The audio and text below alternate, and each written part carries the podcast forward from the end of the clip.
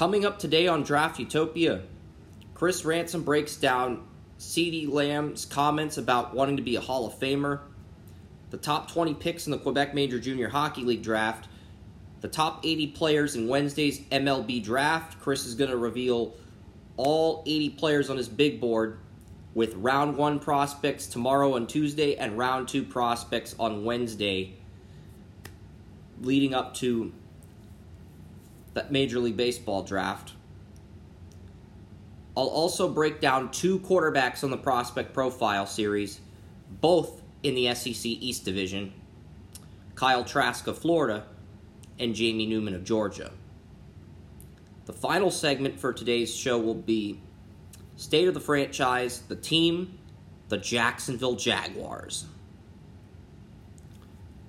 So, on that note, here's your host, Chris Ransom.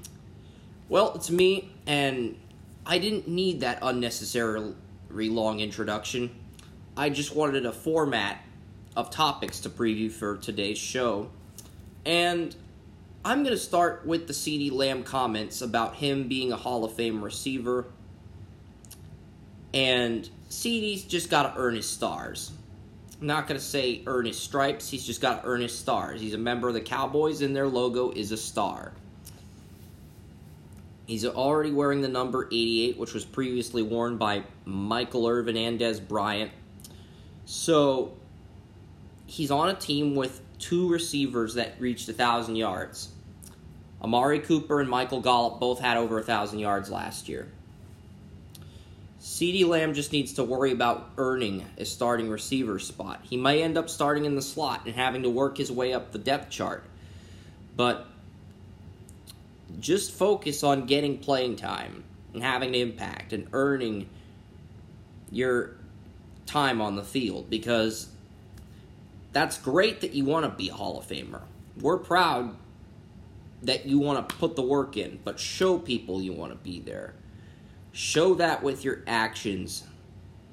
And CeeDee Lamb was my number two receiver in the draft behind Jerry Jeudy. So I'm not going to fault CeeDee for saying he wants to be a Hall of Famer. I like that. But this team has two receivers that got a thousand yards, and CeeDee Lamb had back-to-back seasons of a thousand yards at Oklahoma. Even with three different quarterbacks, the guy still played at a high level. When they went from Baker Mayfield to Kyler Murray to Jalen Hurts, Hurt, Lamb still played at a high level. But the thing is, he's got to come into Dallas and earn the starting job right out of the gate.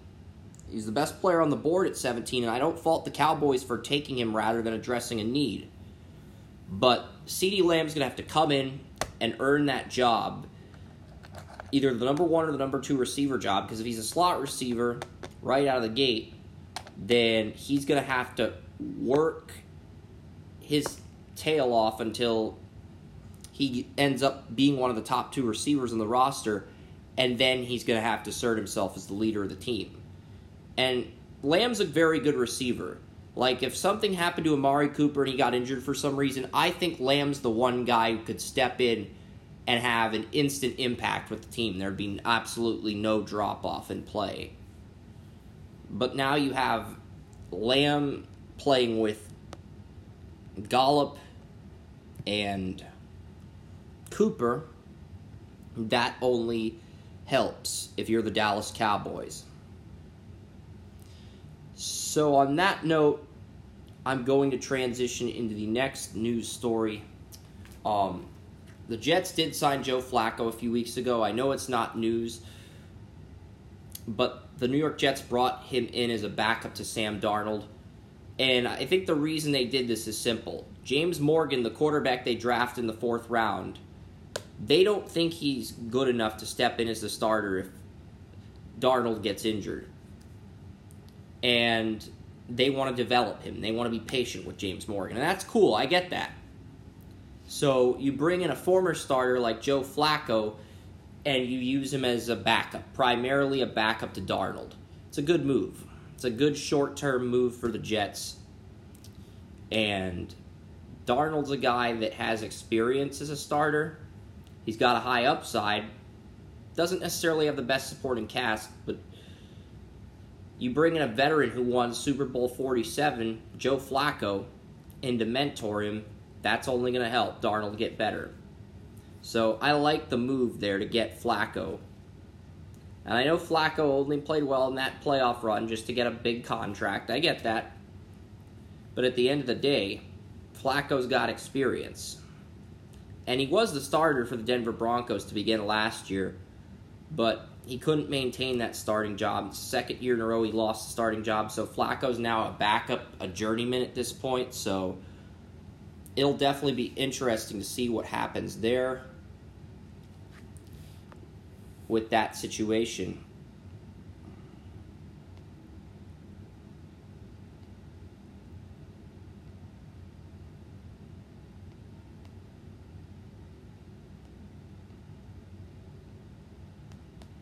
Because now you have CeeDee Lamb and Amari Cooper under contract for the next five years, as Brian Luis and I stated on Friday. NHL news teams are entering phase two. Phase three could begin as early as July 10th. It will begin no sooner than July 10th.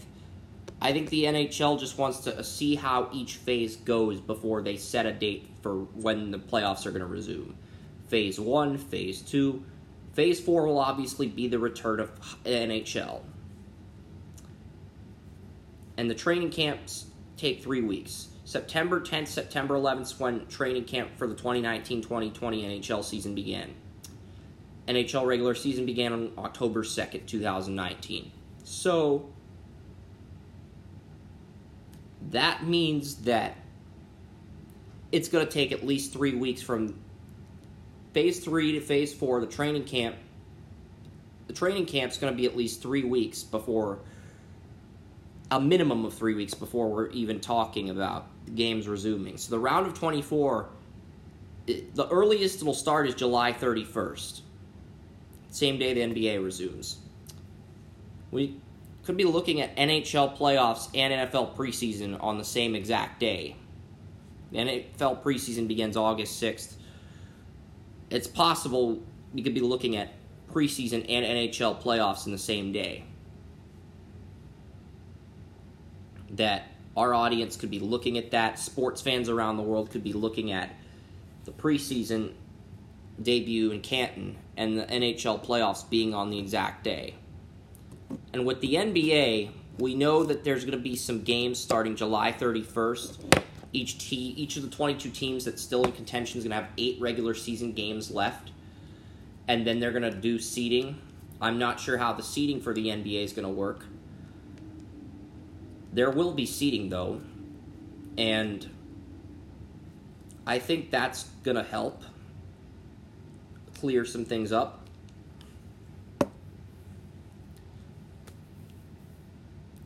On that note, I am going to transition into the Quebec Major Junior Hockey League draft.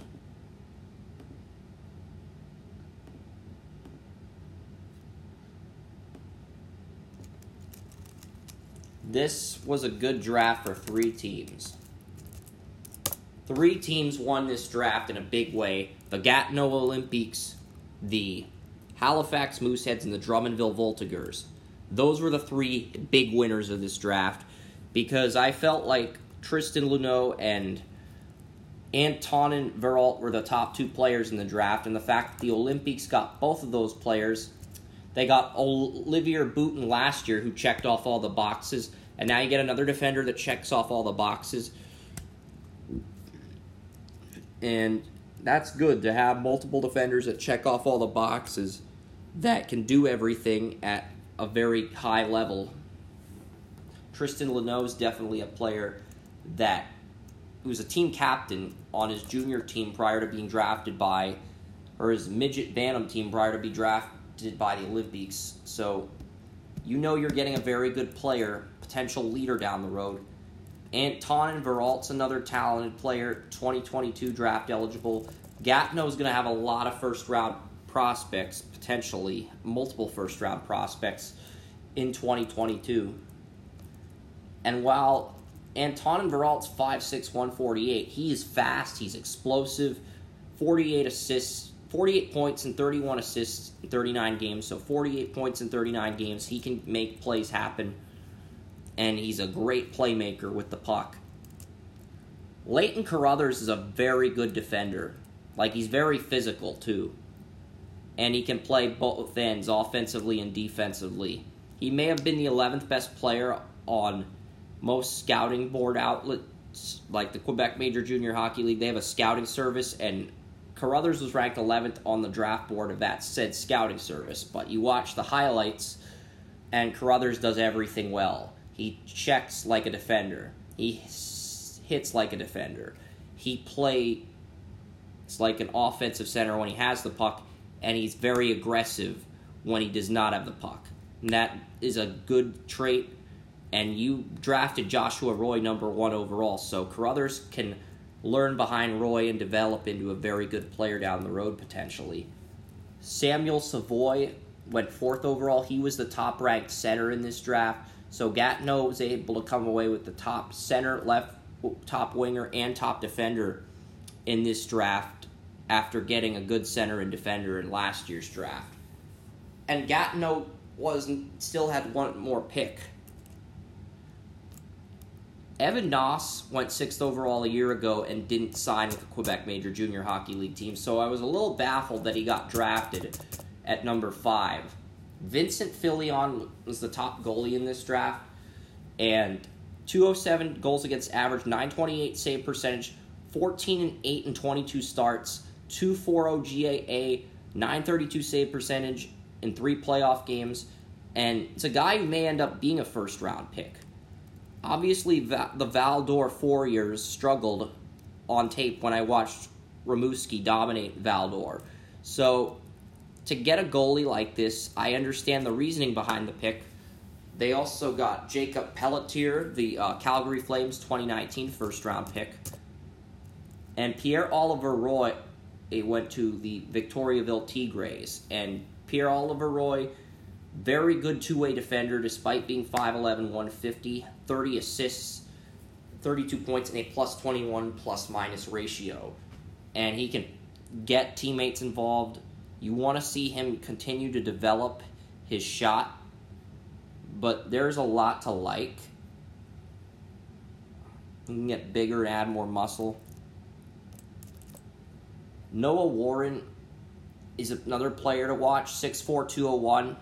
He's a he's got the body of a defensive defender, but his production isn't there yet. And Gatineau's got two defenders, so they can develop Noah Warren at, at a slower rate. He can be a guy that they develop into a very good player over time.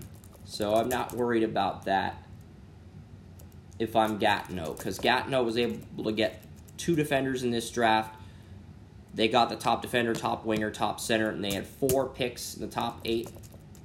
Because Val-d'Or traded their pick to Moncton for Jakob Pelletier. Then Moncton moved the pick to Gatineau. So Gatineau went from 13 to 8 and Moncton moved down from 8 to 13. Michael Mastro Domenico was the third best player on the board. The Shaw Shawinigan Cataractes got the number three player at number nine. Blainville Boy is Brond Armada took Jonathan Fauchon at 10.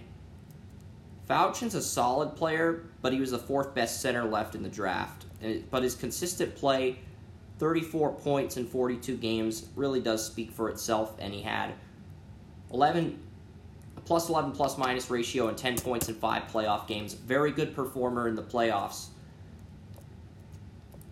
The Drummondville Voltigeurs moved up to number 11. They took Luke Woodworth, the number 7 player on most big boards. And then they got Maverick Lamoureux, a defensive defender, 6'4", 170, that was ranked the fifth best overall player on the board, models his game after Seth Jones.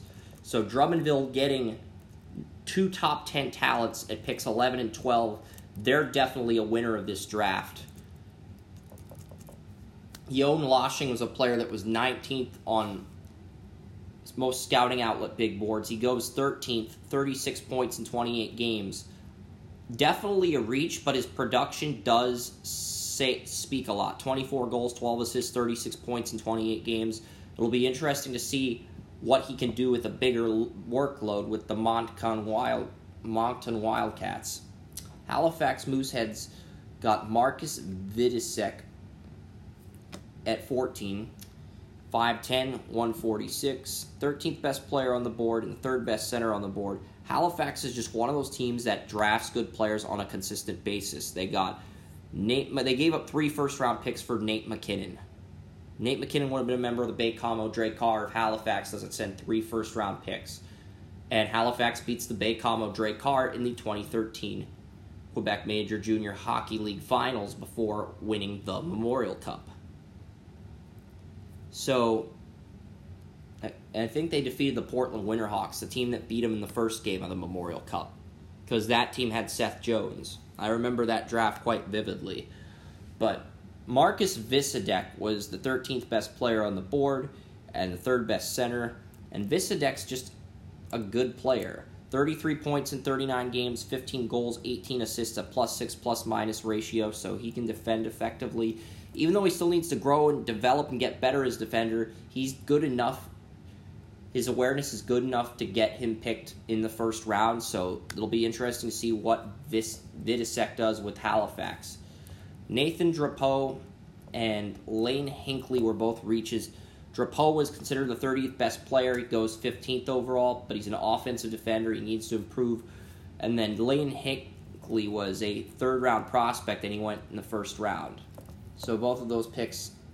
Cape Breton got a goalie, Nicholas Ruccia. And Ruccia, 254 GAA, 903 save percentage, and 22 starts. A little undersized at 5'11, 148, but Cape Breton took Marc Andre Fleury and turned him into the number one pick in the draft. So don't sleep on Ruccia. If he can earn a starting job with the Screaming Eagles right out of the gate, get some playing time, he can really develop and potentially do something. Halifax at 18, Jordan Dumas, 5'9, 161. He was the top right winger in the entire draft despite being a second round prospect. This is an A grade instead of an A plus grade for me because this guy had 47 goals, 78 assists, and 125 points in 52 games, meaning he was averaging at least two points per game. And his impact with Selects Hockey Academy really speaks for itself. And now he goes to a Halifax team that has a proven track record for developing NHL prospects. And we're going back to Drummondville here. They got a third first round pick, and they got Nathan Morin, 40 points in 41 games He's a line two or line three center at best in terms of production, but he provides solid depth and stability considering he was a first round prospect who fell further than he should have. So Drummondville got fantastic value there. And then finally, the last player on my big board is Dylan Gill from the Rouyn-Noranda Huskies. I gave that an F grade, but yeah, I talked about these guys in depth on Friday's show on TalkShoe. So if you want to go back and do a little bit more research on these guys, go to our Quebec Major Junior Hockey League live draft results show from Friday. And only reason I broke down all those players once again after breaking those players down on Friday is because our TalkShoe feed got interrupted. And the show cut off earlier than I wanted it to, so I wanted to make sure I had that covered. And yeah, I mean, that episode got 140 downloads on TalkShoe, so I really appreciate that. Um, now that that's out of the way, I am going to break down my top 80 big board for the MLB draft. Spencer Torkelson and Austin Martin headline this draft at first base and third base. Asa Lacy's number three out of Texas A&M. Nick Gonzalez, number four. Zach Veen, number five. Right fielder, Spruce Creek High School. Emerson Hancock at six. Heston Kjerstad, the Arkansas right fielder, at seven. Max Meyer, the Minnesota Golden Gophers ace, who struck out last year's number one pick. Adley Rutschman's at eight on our board. Has the best slider of any pitcher in this draft. Reed Detmers out of Louisville has the best curveball of any pitcher in this draft.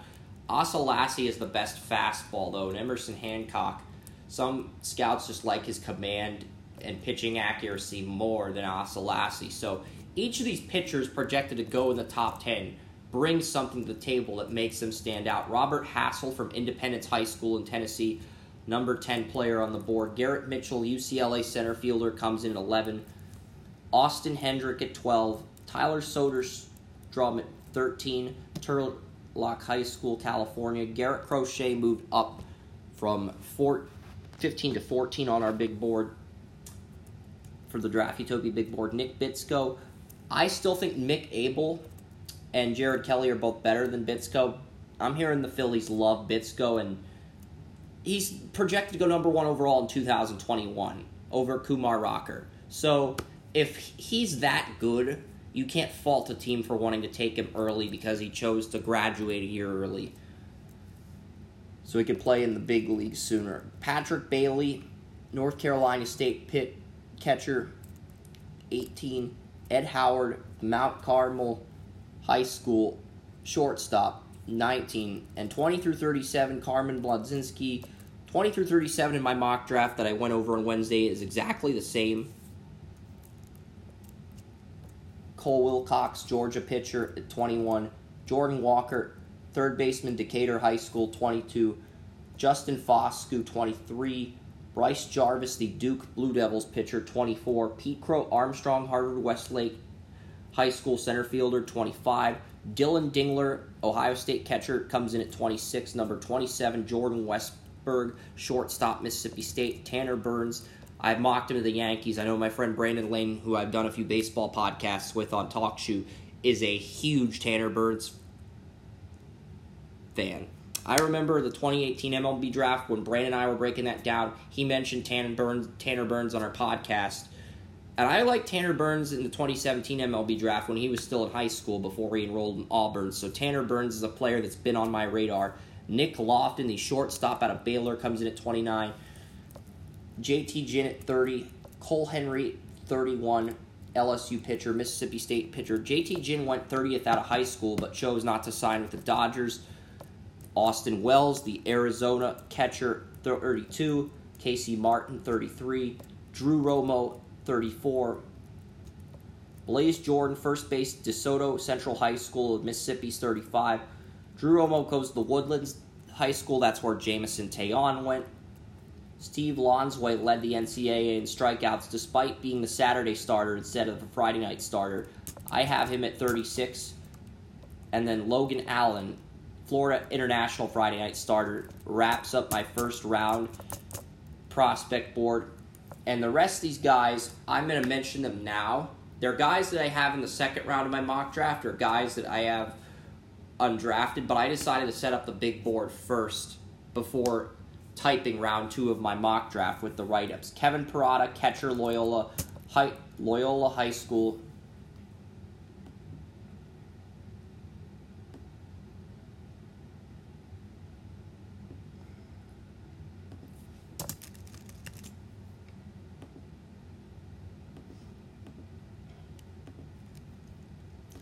Dax Fulton, Mustang High School, in Oklahoma, 39.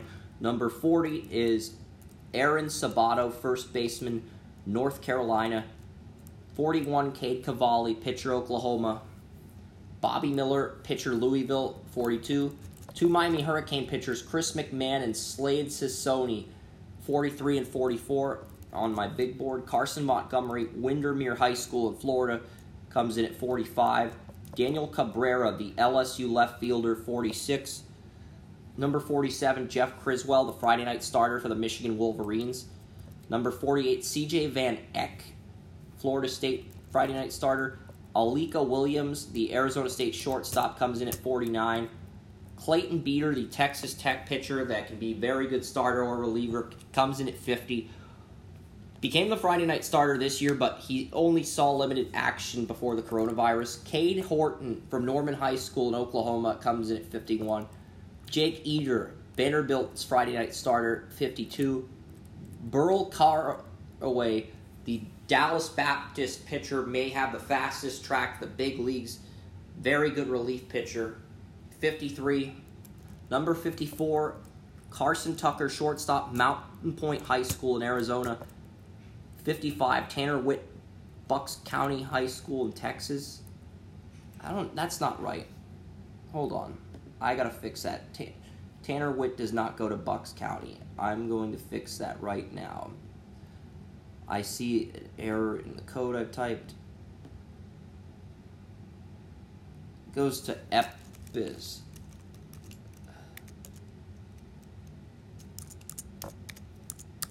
Episcopal.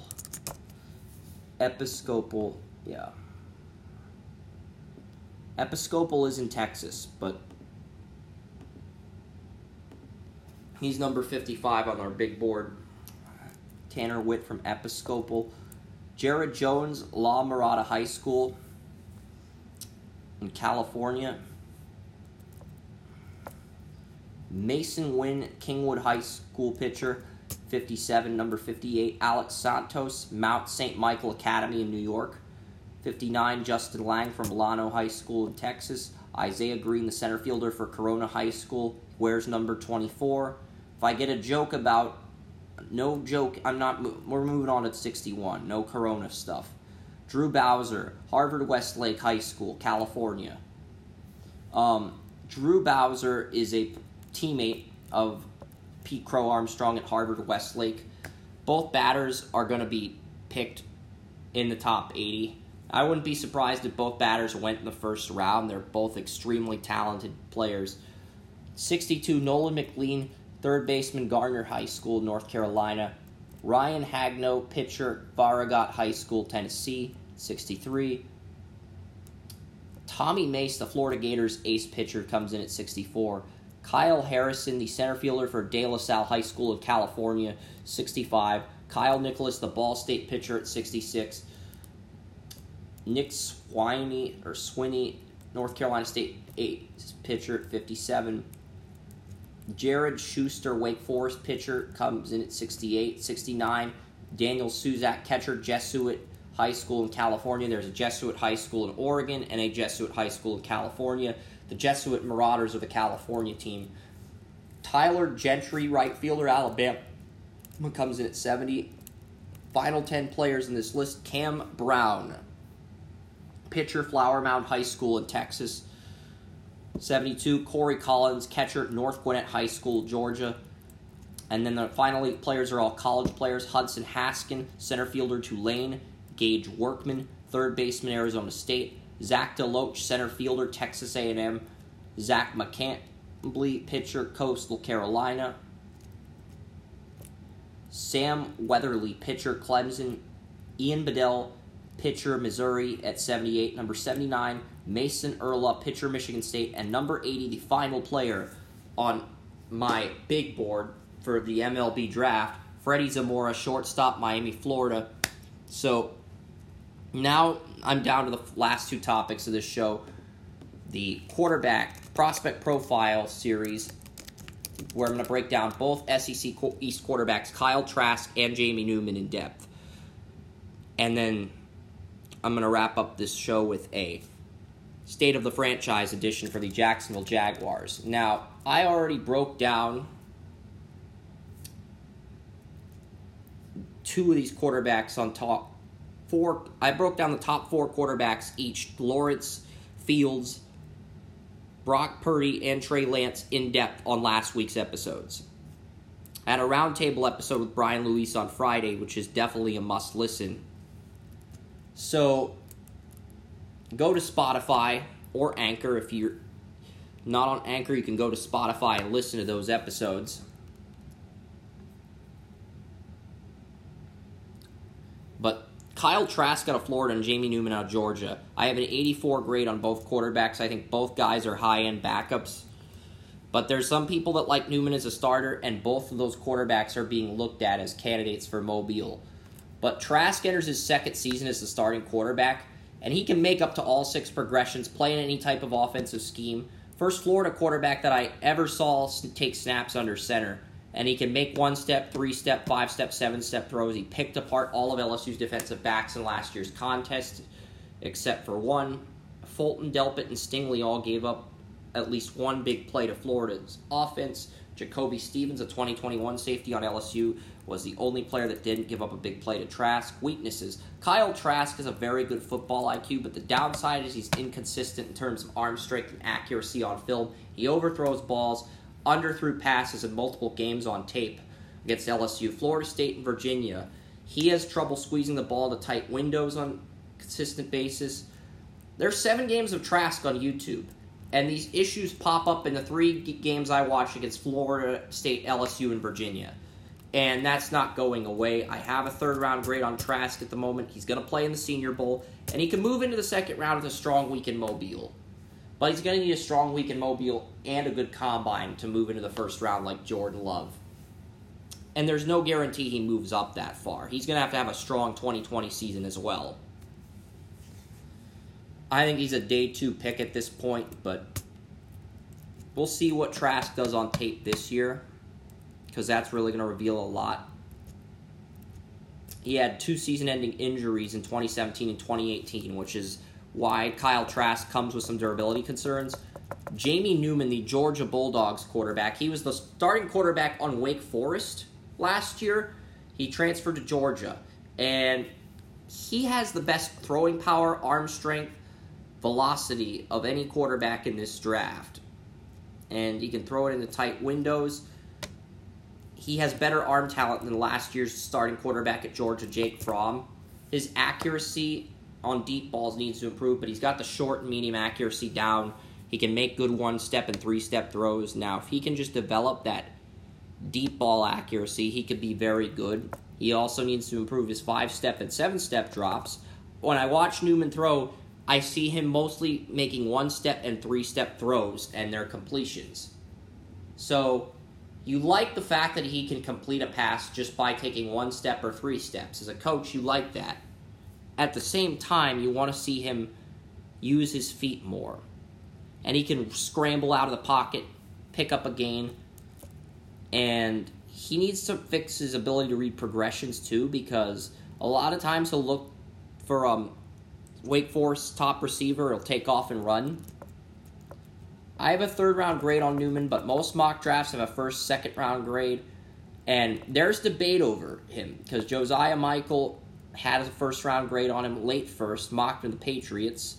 Thomas Coburn, another guy who I told about Newman, does not think Newman's going to be a good quarterback. And I honestly, I didn't want to agree with Thomas at first, but I went back and watched the tape, and I, I kind of agree with him. Joey has him going in the first round at this point. Joey does like him, and if you want Joey's take on Jamie Newman, go to TalkShoe and listen to our quarterbacks episode. TalkShoe.com, type in Draftutopia. You'll get Saturday's episode with the quarterback rankings. But there really aren't any threats. And I thought Jake Fromm was so fundamentally sound coming out of Georgia. And there was a lot to like. I think Jamie Newman reminds me of Byron Leftwich coming out of Marshall. So I might, might sound a little harsh, but you know Byron Leftwich was a very good backup with the Steelers after his career with the Jaguars didn't go as planned, and now he's the offensive coordinator of the Buccaneers behind Bruce Arians. After Arians hired him as a quarterbacks coach. And tomorrow I'm going to start going into NHL and NBA prospects. And I only did two quarterbacks today because I had both of those quarterbacks tied for the same grade. So, NHL, NBA, and Tuesday and Wednesday, and then I can go to either NHL or NBA on Thursday and Friday. So, get those breakdowns of the top two players in the NHL draft and those breakdowns of the top two players in the NBA draft on this podcast and can break those players down I still want to talk about the NFL, but the MLB draft's on Wednesday, and I've already covered pretty much everybody in the 2020 MLB draft. I don't need to cover the 2021 MLB draft until the showcase games and all this other stuff comes out. And MLS draft, I don't need to cover that until we get a schedule for the 2020 college soccer season. So at this point, I'm going to stick to NFL prospects for 2021 hockey, and basketball prospects. I might bring MLS players into the fold when the fall arrives, once we get the 2020 college soccer schedules, and I can bring the college baseball players back in 2021 once we get a better idea of the MLB standings, assuming we have a baseball season. I'll just wait on that because there's a lot of baseball going on. But now it's time for the final segment of today's show the state of the franchise. Now, the Jacksonville Jaguars are in a very interesting situation. They might start Will Richardson, who is a right tackle at North Carolina State, over left tackle Cam Robinson because he's progressed and gotten better each year, and Cam Robinson really hasn't asserted himself. And odds makers continue to project Clemson's Trevor Lawrence as the number one pick. Robinson, if Cam Robinson's not starting all 16 games at left tackle, I'm picking against the Jaguars every game they start Will Richardson at left tackle. I know that seems harsh, that seems unfair, but Will Richardson never played left tackle at North Carolina State in college. He was a right tackle. And now you're just plugging him into left tackle, hoping it gets you a result. And the Jaguars also own the Rams' first round pick. So if the Rams do poorly this season, the Jaguars do own that first round pick as well. So the Jaguars have two first round picks. They can get a left tackle. They could get a quarterback like Lawrence or Fields at one or two, and then they can get their left tackle or they could take Penei Sewell at one if they really like Penei Sewell over both quarterbacks, and then they could take uh, Trey Lance or Brock Purdy or Newman at ten. But I think they'd take the quarterback and then the left tackle. So the Jaguars have Gardner Minshew as their quarterback. Their backup quarterback is Jake Luton. I love Jake Luton coming out of Oregon State. So what do the Jaguars have to do here with state of the franchise? They're going to have two left tackles competing. Jake Luton has not signed his rookie contract. That's that's an issue because if Luton has not signed his rookie contract, that means Gardner Minshew is running unopposed. The other quarterbacks on the roster besides Gardner Minshew are Mike Glennon and Josh Dobbs. Both have one-year deals. Luton has not signed his rookie deal, so that's going to be. We know Gardner Minshew is going to start week one, but the quarterback competition between Jake Luton, Joshua Dobbs, and Mike Glennon during Jaguars training camp, that's going to be interesting because if Luton cannot at least. Because I think Luton has more upside than both Glennon or Dobbs. I felt like Glennon and Dobbs were both NFL backups. So if Luton can come in, can he beat out both of those guys for the backup job right away? Because Luton still has not signed his rookie deal. And if Gardner Minshew does awful, the Jaguars are going to be taking a quarterback at one. Leonard Fournette did not get a fourth year option, fifth year option on his rookie deal. So he's going to be in a contract year because he didn't get that fifth year option on his rookie deal. And they got Chris Thompson, Ryquell Armstead. They got a bunch of no name running backs on this roster. So running back could be a need for Jacksonville next year too. If Leonard Fournette goes, I won't be surprised if they address that position. Connor Slomka's under contract until 2023.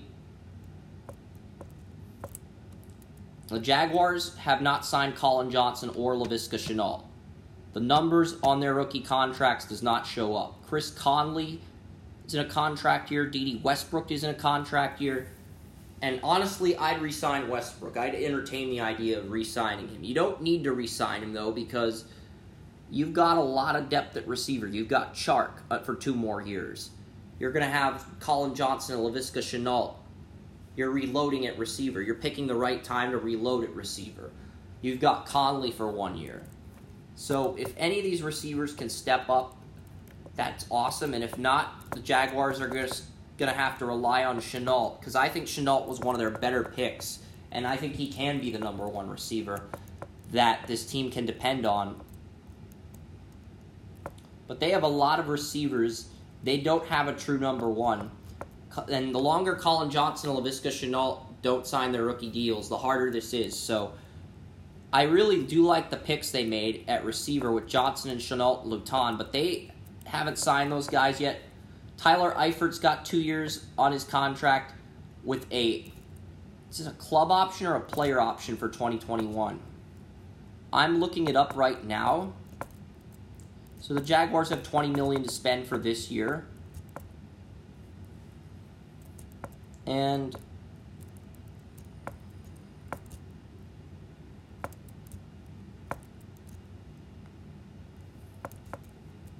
I honestly don't know if it's a player option or a club option. I'm I'm using Spotrac salary cap thing club option. So the club has the right to decline Eifert's uh, contract for next season if he does terrible or gets injured again. Andrew Norwell's under contract till 2023, as is Linder. Can split time with Will Richardson at right guard. His deal runs through 2022, so those that interior offensive line looks good for now. Jawaan Taylor started all 16 games. He was the first right tackle since 1998 to start all 16 games for the Jaguars. So Jawaan Taylor's the starting right tackle. Will Richardson is moving from right tackle over to left tackle, and he's going to push Cam Robinson for that left tackle job. And honestly, I Will Richardson played right tackle at North Carolina State, played right guard, and did well there. He's better on the right side of the offensive line, so left tackle could be an issue. Receiver could be an issue if um, they lose Westbrook. I don't think receivers as big of a need as quarterback, left tackle, or even running back. But right now, the guys you drafted have not signed their rookie deals. And that's problematic when you consider that Conley, Westbrook, and Chark are your starters short term. And the longer Johnson and Shenault wait to sign their rookie deals, the less of a chance they play right out of the gate and the more likely we probably see Conley. We probably see those guys, Johnson and Shenault, in 2021, assuming they get a quarterback like Lawrence in the draft. And there's a lot to like. Yannick Ngakoue, he wants out, but they franchise tagged him for 17.7 million, so he has to play this year. Otherwise, he will not get. Nobody will pick him up because the Jaguars are not trading him. They want to start him next to Josh Allen, their first round pick out of Kentucky in 2019. Rodney Gunter and Taven Bryant are both under contract until 2023, so defensive tackle is going to be a strong point. Dontavius Russell is the backup until 2023. Looking at the linebacker situation, K'Lavon Chaisson has not signed his rookie deal Joe Schobert's under contract till 2025. Myles Jack 2024, and K'Lavon Chaisson's projected to be the starting left outside linebacker, but he hasn't signed his rookie deal. Yep, and nobody has really. Jaguars have drafted rookies, but there is not an exact salary figure under any of their rookie players, which is amazing because DaVon Hamilton he was drafted as a rookie. Ben Bartch. And the Jaguars did have a good draft. After the first round, I thought the Jaguars really picked up the slack and did well on day two and day three. But they have not signed any of their rookies, not even the first round picks. So the Jaguars haven't even signed any of their rookies. And the fact that it's June, the fact that the NFL season is 92 days away and they haven't signed any of their rookies that concerns the fuck out of me. Like, you the week regular season starts in 92 days, and I know there's only the Thursday night game on September 10th, but still 95 days. Your home opener against the Colts is in 95 days, and you haven't even signed any of these rookies. Now, to be fair, the coronavirus has delayed everything, so in Jacksonville's defense, it's it's understandable why they haven't signed these guys, but week your week one home opener against the Colts is in 95 days, and you got to sign these guys before training camp starts. I mean, at least the Bengals, even if Burrow hasn't signed yet, they know what direction they're going in.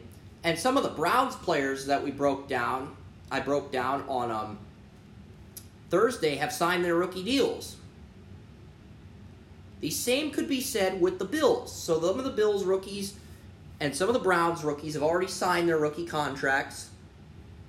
Nobody on Jacksonville has signed a rookie contract yet. That is a red flag for me. Because if those guys that they drafted don't play this year, they're gonna be a, they're gonna be one of the worst teams, perhaps even the worst team in the league. And I've never predicted a team to go 0 and 16, but the Jacksonville Jaguars just may be that franchise in 2020. They just might go 0 and 16. DJ Hayden's in a contract year. Rashaan Melvin's in a contract year. So if the CJ Henderson holds out, then those guys are starting, and Henderson's going to ease into that number one spot through the nickel. But man, the fact that the Jaguars have not signed any of their rookies, that is alarming. And I think if they get a quarterback like Trevor Lawrence or Justin Fields, the Jaguars can take over this division at some point because Watson does not have his security blanket and DeAndre Hopkins. He's going to have to adapt and step up to the plate and show people he's the leader of this team. Without Hopkins, he had Hopkins those first three years. Now he's the man. He's the leader of the team. And there were plays where Deshaun Watson looked like the military general Sun Tzu. Like he's that he was that calm. Watson was that calm last year. He looked like Sun Tzu, the military general, when he was in the huddle. And it was fun to watch him show that. He's going to have to show even more of that. The Colts don't have Andrew Luck anymore, but they they got Philip Rivers. And the Titans made the AFC Championship despite being a six seed last year. So and they beat my Patriots and they beat the Ravens, the top seeded team in the AFC. So for me, the Jaguars, the fact that the Jaguars are in this position is not good at all. They have to play the AFC South. I think the Jacksonville Jaguars could honestly go 0 16. If Cam Robinson does not win the left tackle job, this team can go 0 16.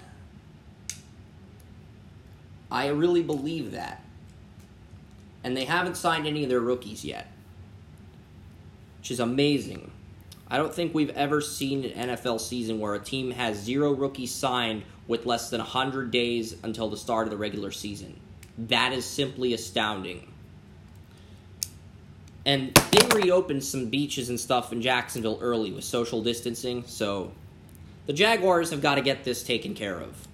That's all I'm going to say. I'm not going to roast the Jaguars anymore. I don't want to piss off their diehard fan base. But the point is, you got all the rookies you drafted from 2020 have not signed their rookie deals yet.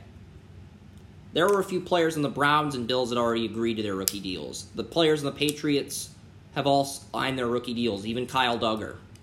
So, yeah, the Jaguars have to sign their rookies. They have 20 million in cap space and they got to use that money to ink their rookies and sign the contracts. Tomorrow, I will discuss the Detroit Red Wings on state of the franchise. I will also discuss NHL prospects with the Prospect Profile series. I'm going to be breaking down NHL prospects and I'll go through the entire first round of my two round MLB mock draft once again. It's an updated first round revised. Some of the picks are the same, other picks are different. And whatever news happens in the world of sports tomorrow, that will I will also break that down. This is Chris Ransom of Draft Utopia. You can like us on Facebook, follow me on Twitter, subscribe to our YouTube channel, connect with me on LinkedIn. I'm signing off. Enjoy your Monday evening and I'm going to get more work done for Wednesday's MLB draft. So I'll see everybody tomorrow. So long.